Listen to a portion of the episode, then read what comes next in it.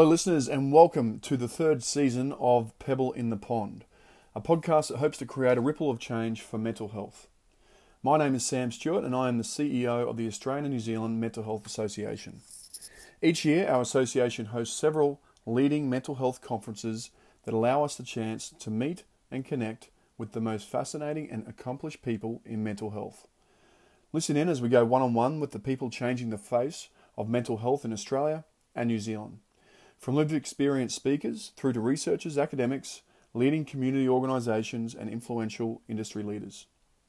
Our Pebble in the Pond podcast episodes may contain themes or topics of discussion that may be triggering for some listeners. If you feel you need assistance with your mental health at any time, please contact Lifeline on 13 11 14 or visit the Get Help page for additional resources at anzmh.asn.au.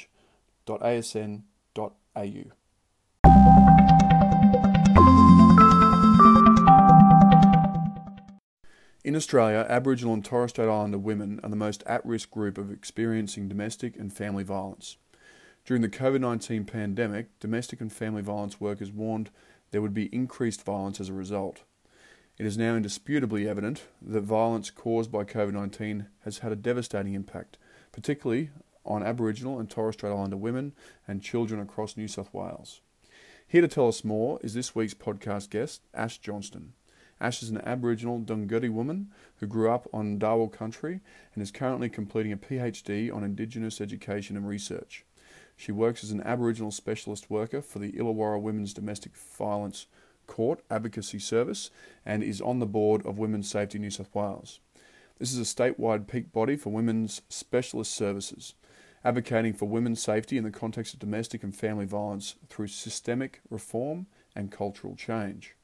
During this week's podcast, Ash brings to light the key issues emerging as a result of the pandemic, with a focus on the effects being felt by Aboriginal and Torres Strait Islander women. Specifically, Ash delves into how Indigenous women have experienced domestic violence during this time and the unique challenges they have faced. Hello, Ash, and thanks very much for joining us today on the podcast. Thanks for coming. Thanks for having me. It's an absolute pleasure, and I'm really interested in talking to you uh, today about DV and the experience of Indigenous women uh, experiencing domestic violence, especially during COVID. But let's start with your background. Uh, what did you? How did you get to where you are today?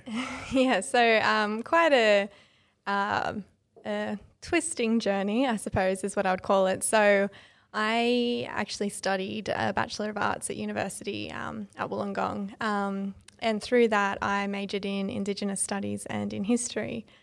Um, through doing that, I ended up coming into contact with a um, really great research group who were looking into um, Indigenous young people and their experiences of education. Um, they ended up inviting me to work with them, and that opportunity led me to doing my PhD in Indigenous education and research.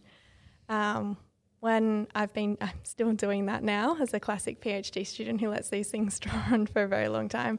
Um, through that, I became more and more involved in um, Indigenous affairs more broadly. So I'd always been really politically minded, um, with a really big social justice and activism um, yeah. passion.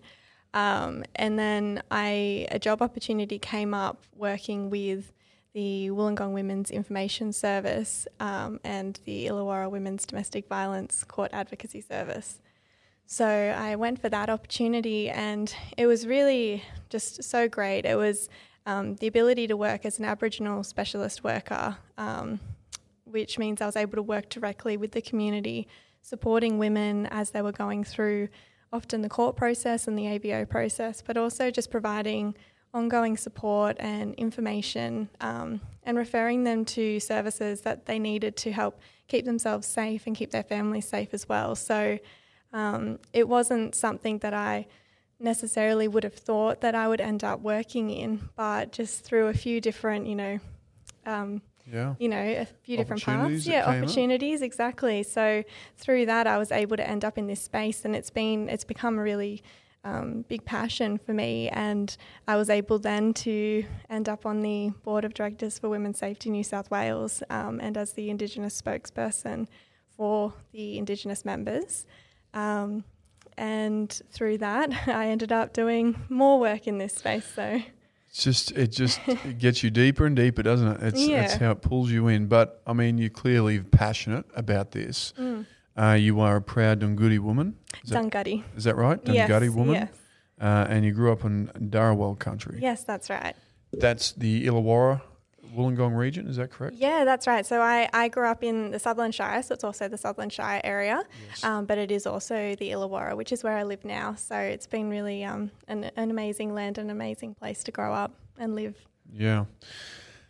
And so, uh, I mean, to go back and to help the community, the Indigenous community, with such an important topic, uh, you obviously never started out thinking this is where you're going to end up. But Mm.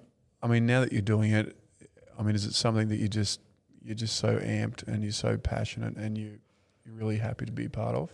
Yeah, absolutely. I mean, as I said, I've always had that really strong um, social justice Yeah. inclination, I suppose, and just uh, working with these women and hearing their stories of survival and seeing their resilience um, and seeing that my role can just be there to support them on their own journey. You know, I'm not here to um, speak for anyone. Um, I'm just here to provide support and provide a space so that they can empower themselves and so that they can really um, make those choices to make them themselves safer. And it's something that is, uh, you know, domestic violence in Australia for women is at epidemic proportions. You know, we we all know the statistics. Well, hopefully anyone listening knows the statistics of how many women are killed as a result of domestic and family violence. Um, and it is something that there is not enough conversation around. There's not enough funding for. Um, and that's just not okay in this day and age that this is still something that we're dealing with. Yeah, uh, and unfortunately, it seems like got a long way to go with properly resourcing these organisations. And there's some amazing people out there, amazing organisations doing some wonderful things. But again, lack of funding and lack of time and, and people to help, um, to help, I guess, really get in there and drive that change that they want. Um, so it must be somewhat frustrating on one hand. Uh, yeah, it's incredibly frustrating. I think every time, you know, budgets get released, every time funding is announced for different things around, you know, across the country, um, I cannot help but be frustrated that there is not more directed into this space. When we talk about domestic violence, we're not just talking about a woman who, oh, it's as simple as if she just breaks up with her partner or leaves her husband. And I am talking in very gendered ways because I, I work within the female space. Um, but it's not as easy as just, oh, she breaks up with that person and then it's over. We're talking about something that affects her at every single level of her life. It is her home, it is her health, it is her education, her finances, it is her children. Um, and so, supporting DV survivors is actually supporting an entire family to change their entire life and the trajectory of their lives and of their children. And we see intergenerational trauma and we see the effects that DV has on children who experience it growing up. Um, and if we actually directed the funding into this space now, we would actually, I think, see a savings in the future because you wouldn't have those children then growing up and unfortunately repeating the cycle or also having ongoing effects as a direct result of the trauma and the violence they experienced growing up. You make some good points there. Uh, I mean, let's talk about Aboriginal as it relates to Aboriginal and Torres Strait Islanders. They're the most at risk group experiencing domestic violence and family violence in the country. Where do we start with that? Yeah, look, I think um, the very first step is to listen to what the Aboriginal and Torres Strait Islander workers are saying in this space. So, one of the roles that I've been really privileged to be is the Indigenous spokesperson for the Indigenous members of the WDV CASAs across New South Wales. And what 92% of our workers said in a survey recently was that we need funding for ongoing case management and support for Indigenous clients who are experiencing DV. Um, this is what frontline workers have been saying for a very, very long time. Yeah. Um, and I think if we just really listen to the frontline workers and listen to their experience, we need to stop repeating the mistakes of the past, which says that people at you know, a higher, so called higher government level have a better idea of what is needed on the ground. It's just not true. The people know what they need, the communities know what they need. Um, it is as simple as listening to the communities and the voices of the people who are actually having that lived experience.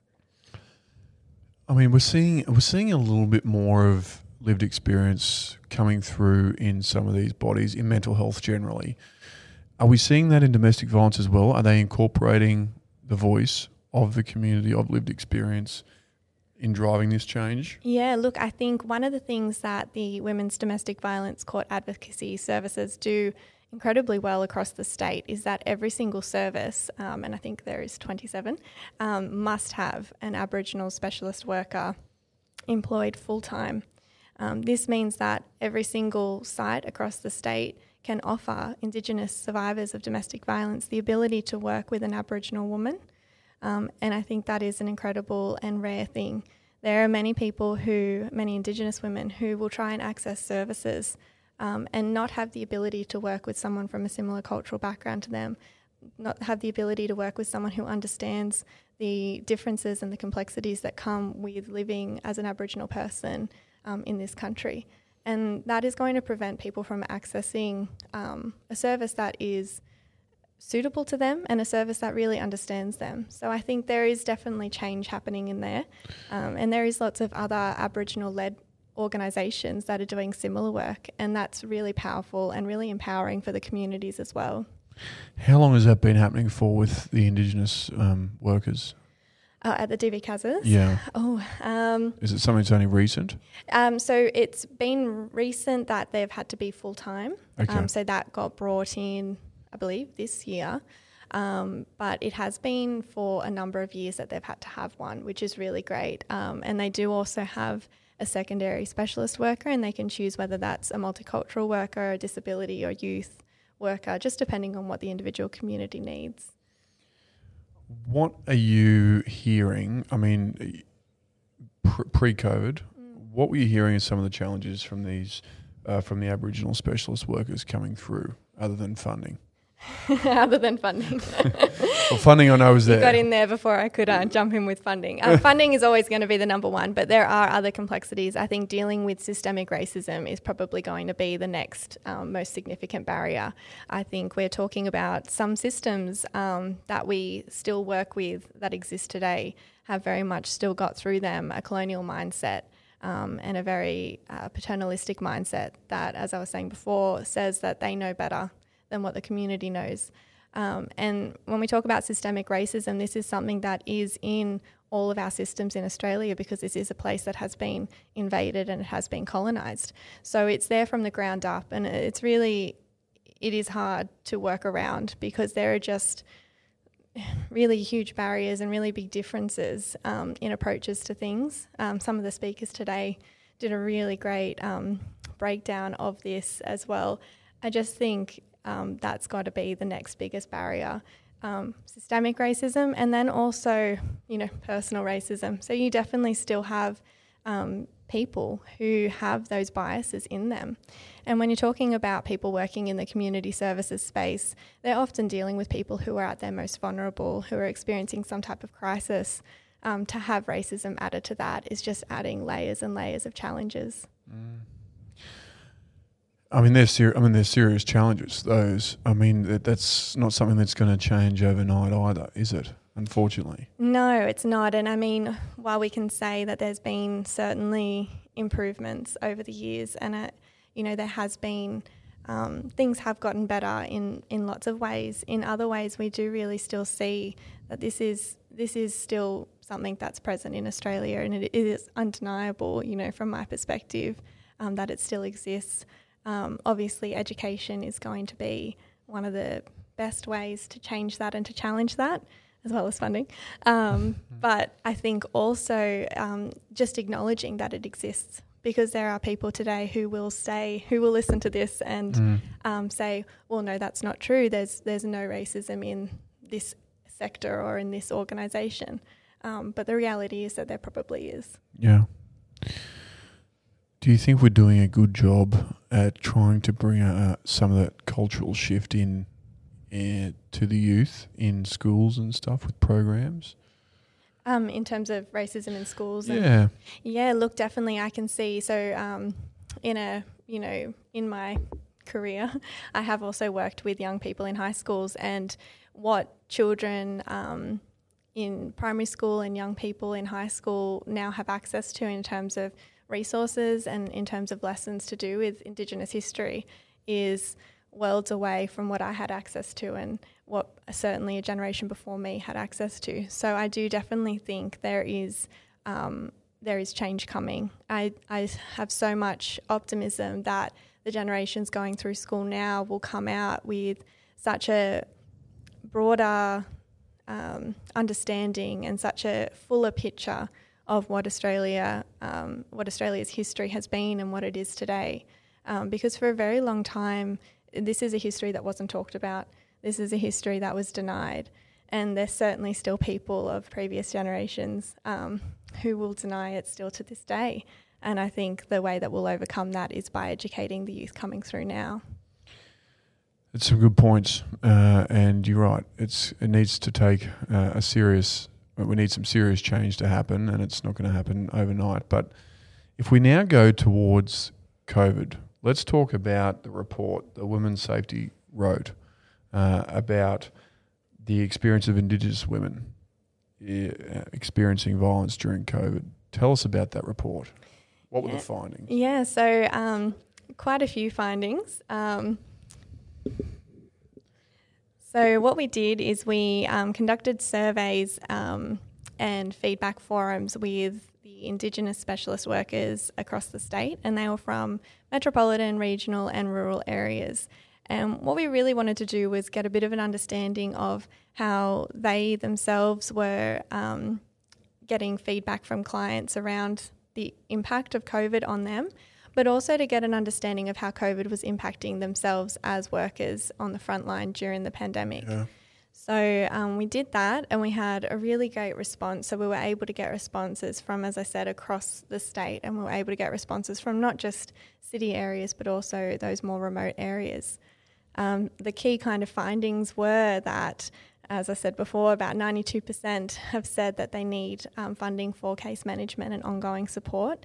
Um, and this was really highlighted by some of the workers who talked about things like the ability to walk alongside a woman through her journey, um, also making sure that no one is falling through the cracks, and making sure that every woman has access to a culturally safe service. Um, so those were some of the the main things. Um, the other things were that COVID was absolutely increasing the amount of domestic violence incidences happening for women, uh, but also increasing the complexity and the severity. So while there was definitely more incidences, the types of incidences we were getting were much harder to overcome, um, and they were creating challenges for workers to be really creative and innovative in you know new strategies. Uh, how do you protect someone who literally can't leave the house? Um, how do you get into contact with someone who is home 24 7 with the perpetrator? Um, so there was lots of really interesting stuff on there. Um, you can read the whole report, it's on Women's Safety website, um, and there's lots of really great insights uh, from the workers talking about exactly this. We mentioned the key thing again, which is funding. Uh, how many reports do we need to generate before we can get some funding? Uh, that is the uh, golden question, isn't it? Um, look, I think it is about recognizing priorities. I think every single year that the funding is not given to this sector um, just shows that the priority is not where it needs to be. I think if you look at where money is spent, you'll see what people actually consider to be important. Um, and that is disappointing. And obviously, there is through that some people who actually do incredibly great work, and there are people who are really passionate um, who actually do get things through. You know, we saw COVID relief funding, which was incredible. I think that was about 100 and something million dollars um, to the sector, which was great. Um, and that recognised that COVID was creating extra challenges. Uh, but when that money goes, what what comes next? Um, so exactly right. How many reports do we need to have? How many people need to say exactly this? You know, I'm not saying anything new here. I think this is all stuff that has been talked about for a, ver- a very, very long time. Um, so I, I'd love for this to be the last time we ever have to say it. I'd love for tomorrow that the money just appears. Well, the reality is, Ash, that if if you guys aren't doing this report, nothing will happen.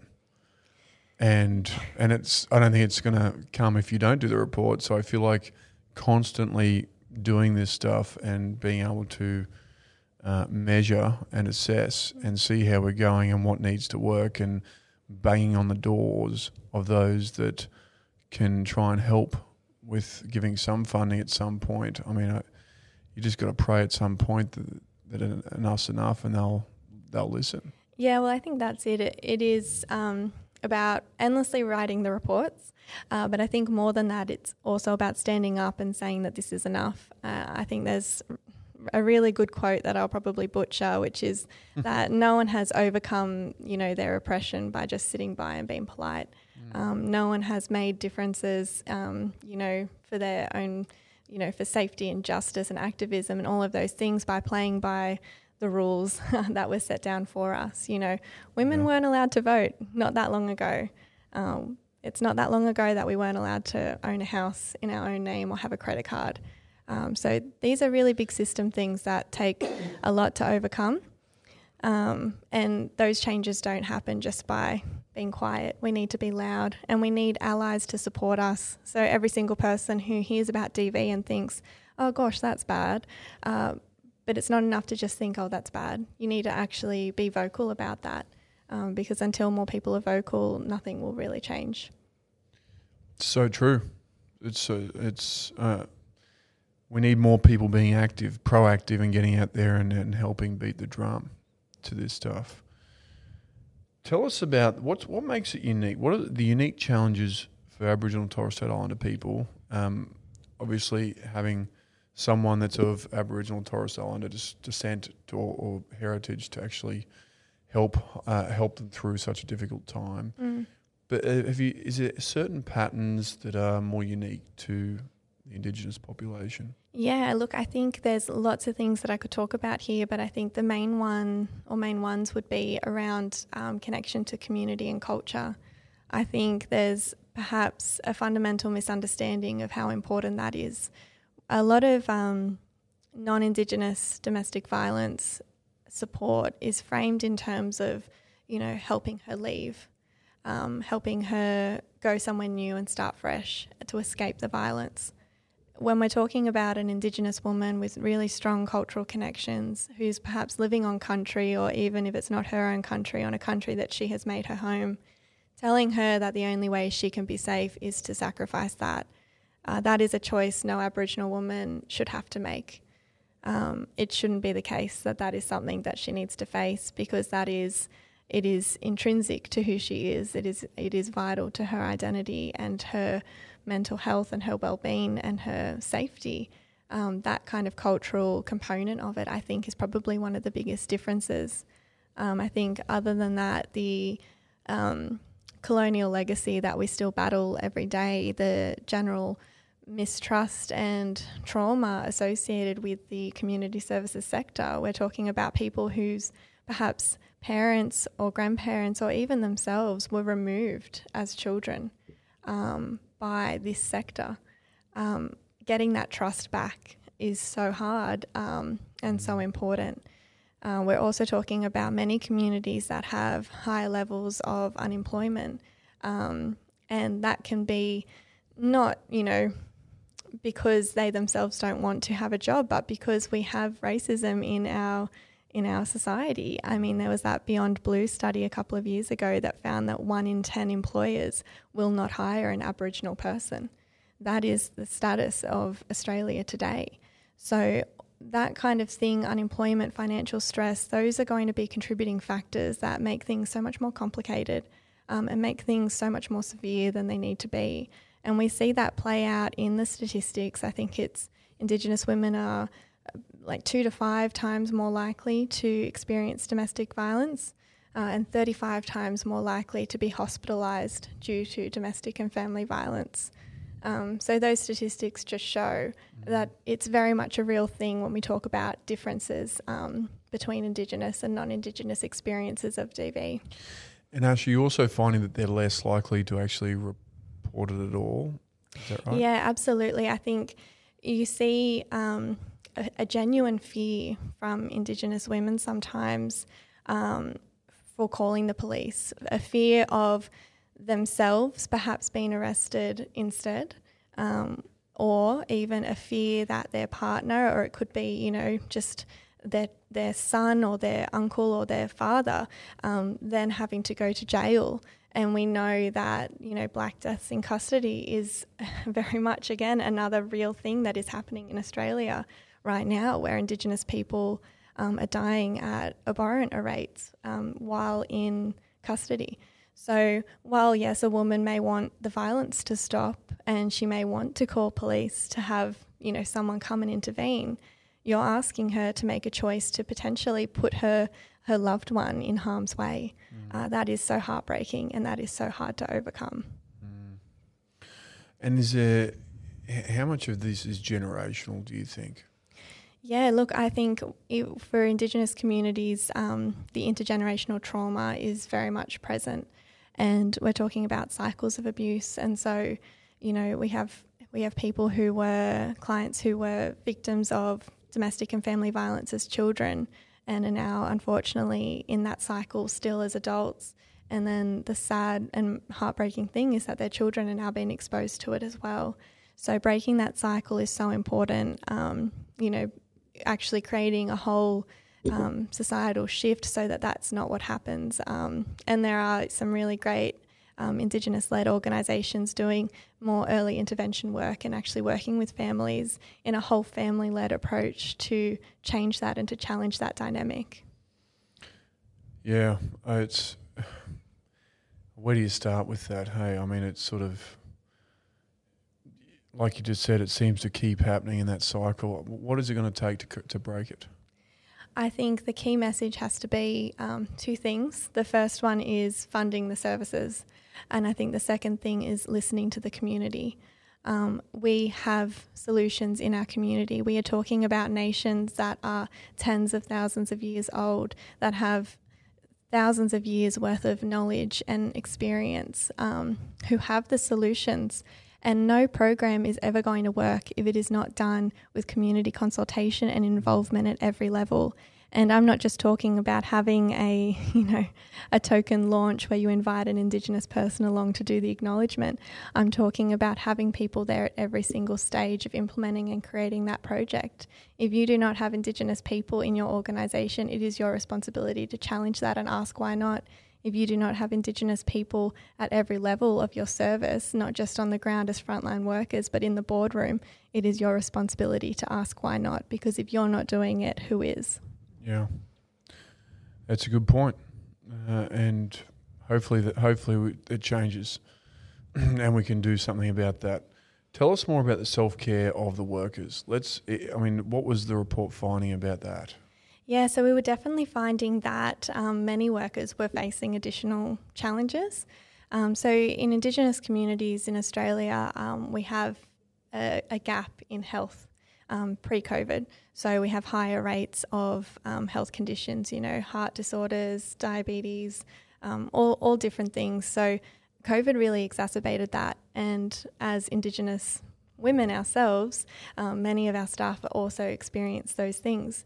So COVID meant that while they were trying to provide um, safety planning and care to Indigenous survivors of domestic violence, they themselves were experiencing um, increased risk for their own personal health and safety and well-being. So we found that. We also found that many of the women were feeling quite disconnected because a large part of our role as Indigenous workers in the community is attending community events and being present um, at community cultural groups and all those kinds of things. Those groups were no longer running. So you actually lose a lot of your support systems. Um, and that was really hard for a lot of the workers. Uh, lots of feelings of isolation. Um, also, I think uh, women were talking about needing uh, more flexibility as well, which we were really lucky um, in that we were able to start working from home um, and to be equipped to do so. But it was all very challenging at the start. I think uh, everyone, I'm sure, around the world really, would be able to recognise um, how it felt like overnight you had to radically change how you did your job. Um, and that was so hard, especially for workers who do the majority of their work face to face. to now having to create whole new systems and be really innovative and creative in those solutions. So, how do you deliver that kind of service um, now completely over the phone or over Zoom or whatever it might be? Do you feel any of those changes that have been made to do that during the pandemic will carry through to normal normal year to year, or do you think you'll be trying to get back to the way it was as soon as you can?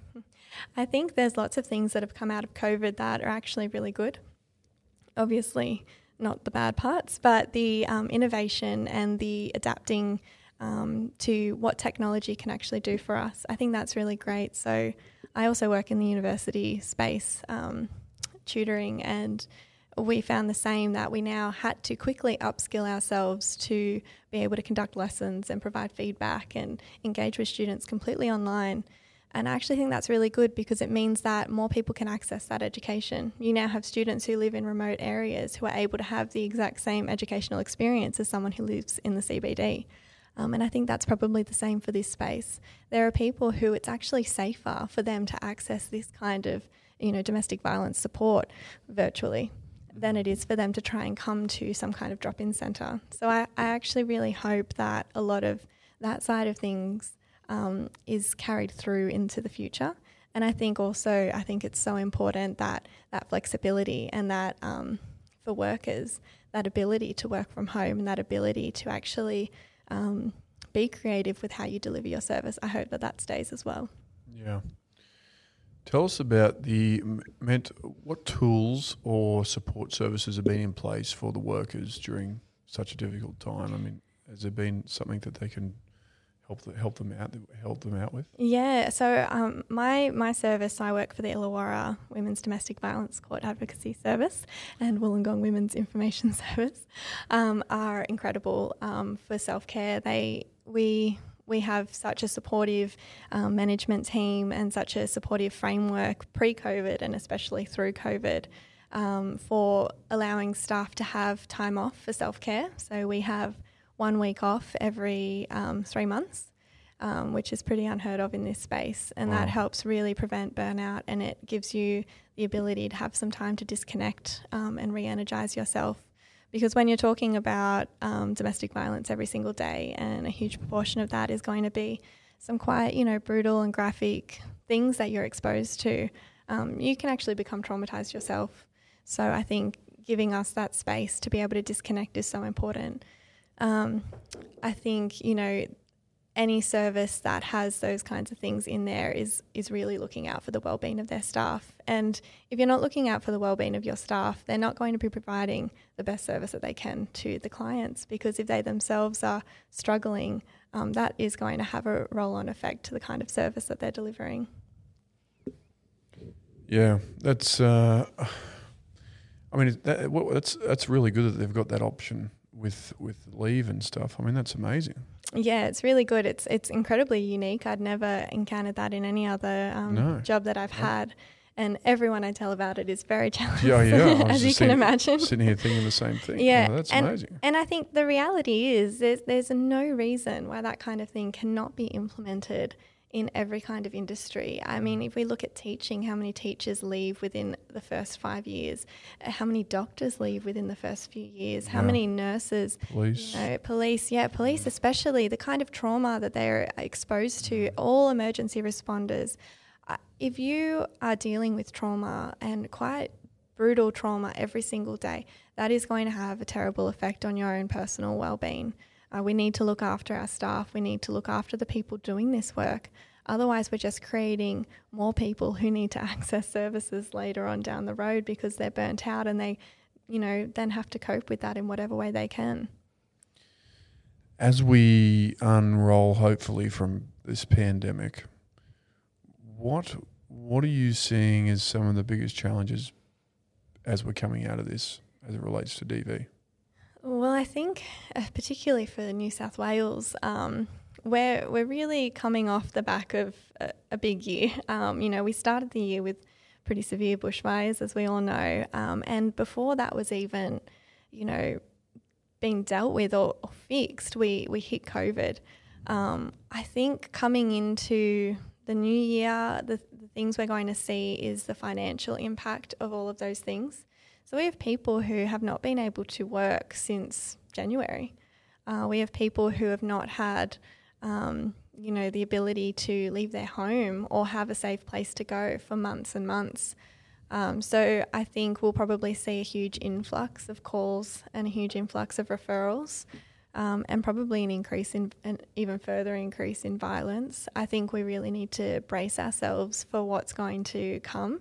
Um, the Christmas, you know, New Year period always sees an increase in DV uh, because you have families getting together who perhaps avoid each other all year.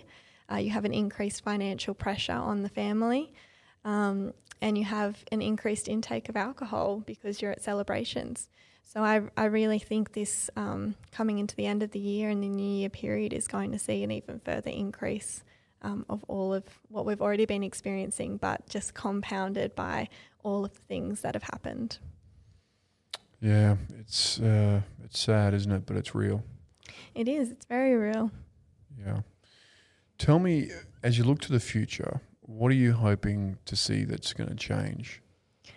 Uh, I think if I'm if I'm looking, you know, in the utopian future of my dreams, um, the things that I would like to see change is more um, of an Indigenous presence in every level of our society. I think we would see a huge cultural shift in Australia if we actually just had our people present at the table at every table. You know, as I said before, it's not about just having you know, an Aboriginal caseworker on the ground. It's about having an Aboriginal person in the boardroom.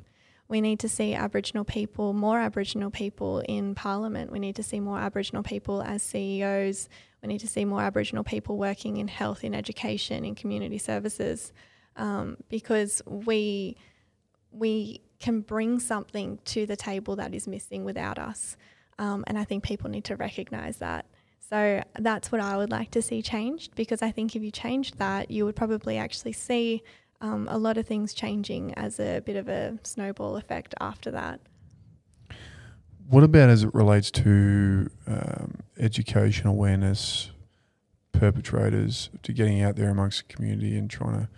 I mean, do you think what do you think is the solution for that moving forward as it relates to Indigenous populations? Yeah, I think um, it is about creating community led initiatives. It is about asking, you know, going into a community um, and finding out what they think will work for them. Because what will work for, you know, perhaps a remote community in the West will be completely different to what works for a community um, in a more regional East Coast area. Um, there is no one size fits all solution for this. So there is nothing that anyone can come up with in any policy paper or research project that will fit every single community.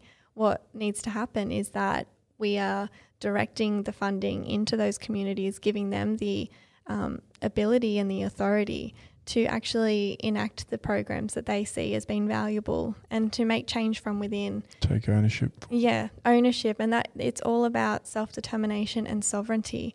Um, recognizing that that sovereignty has never been ceded for many Indigenous people.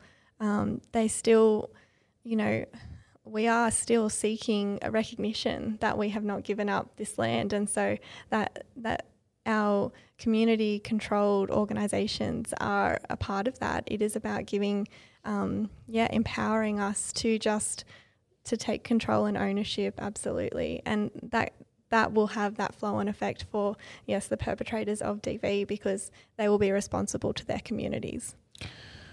Yeah, and the communities actively being involved to try and say it's not okay.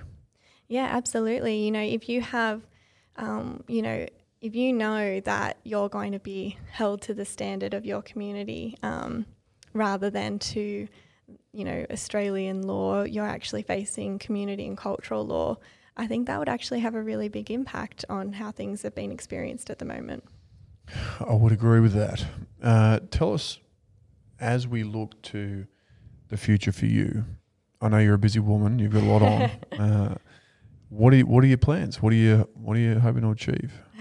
my plans. Um, first step, finish my PhD. Um, I think what I would like to do is continue working in this space. Um, I am really excited for what is happening for my service, and I, I think we're actually going to be doing some really great things in the future, and I'm really excited to be a part of that. Um, thinking more long term, I think I would love to get involved in potentially in politics or in something, but I think it's really important that anyone who has that idea of, you know, maybe going into Canberra um, actually spends a significant amount of time working, firstly, in, you know, on the ground. Um, and getting real life experience. So, you know, potentially maybe one day I'll be Prime Minister, I don't know. or maybe President because maybe we'll, um, you know, have evolved past the monarchy, I don't know. Good but we'll you. just see. I, I just think, you know, um, I, I'm just really passionate, and I think wherever I can go and work from, um, that will create the most change is probably where I want to be. Well, Ash, you certainly have the drive. There's no doubt about that. You're a very enthusiastic, very passionate about what you're doing. Uh, and I mean, we're just lucky you're out there doing what you're doing. Uh, so keep up the great work. How can people get in touch with you? Ah, so I am on Twitter, um, AK underscore Johnstone. Um, I don't know if you put slides up with this, but I'm sure you'll be able to find it somewhere. Um, so you can find me there. Um, yeah, or you can contact us at Wollongong Women's Information Service.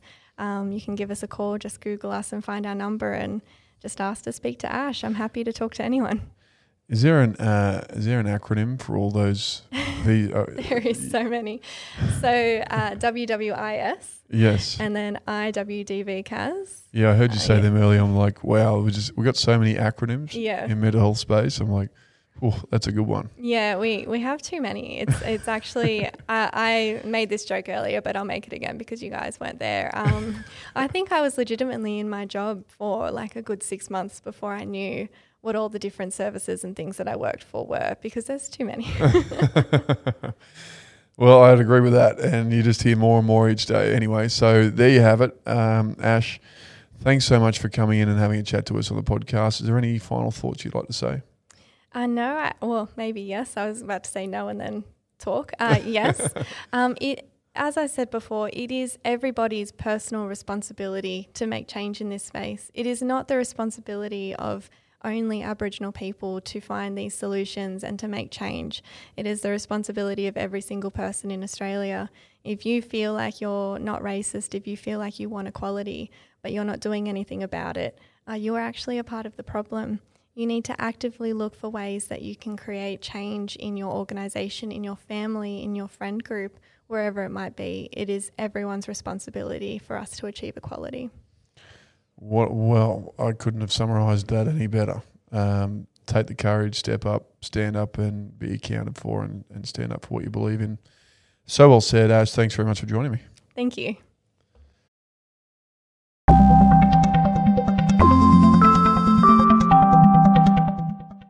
Is there someone working in mental health who you'd like to be featured on the podcast? Are there more questions you want the answers to? Let us know what you want to hear. Get in touch with us by emailing any podcast suggestions to membership at anzmh.asn.au. And be sure to stay up to date on our socials at ANZMHA on Facebook, Twitter, and LinkedIn. Thank you very much for listening, and we look forward to sharing our next conversation.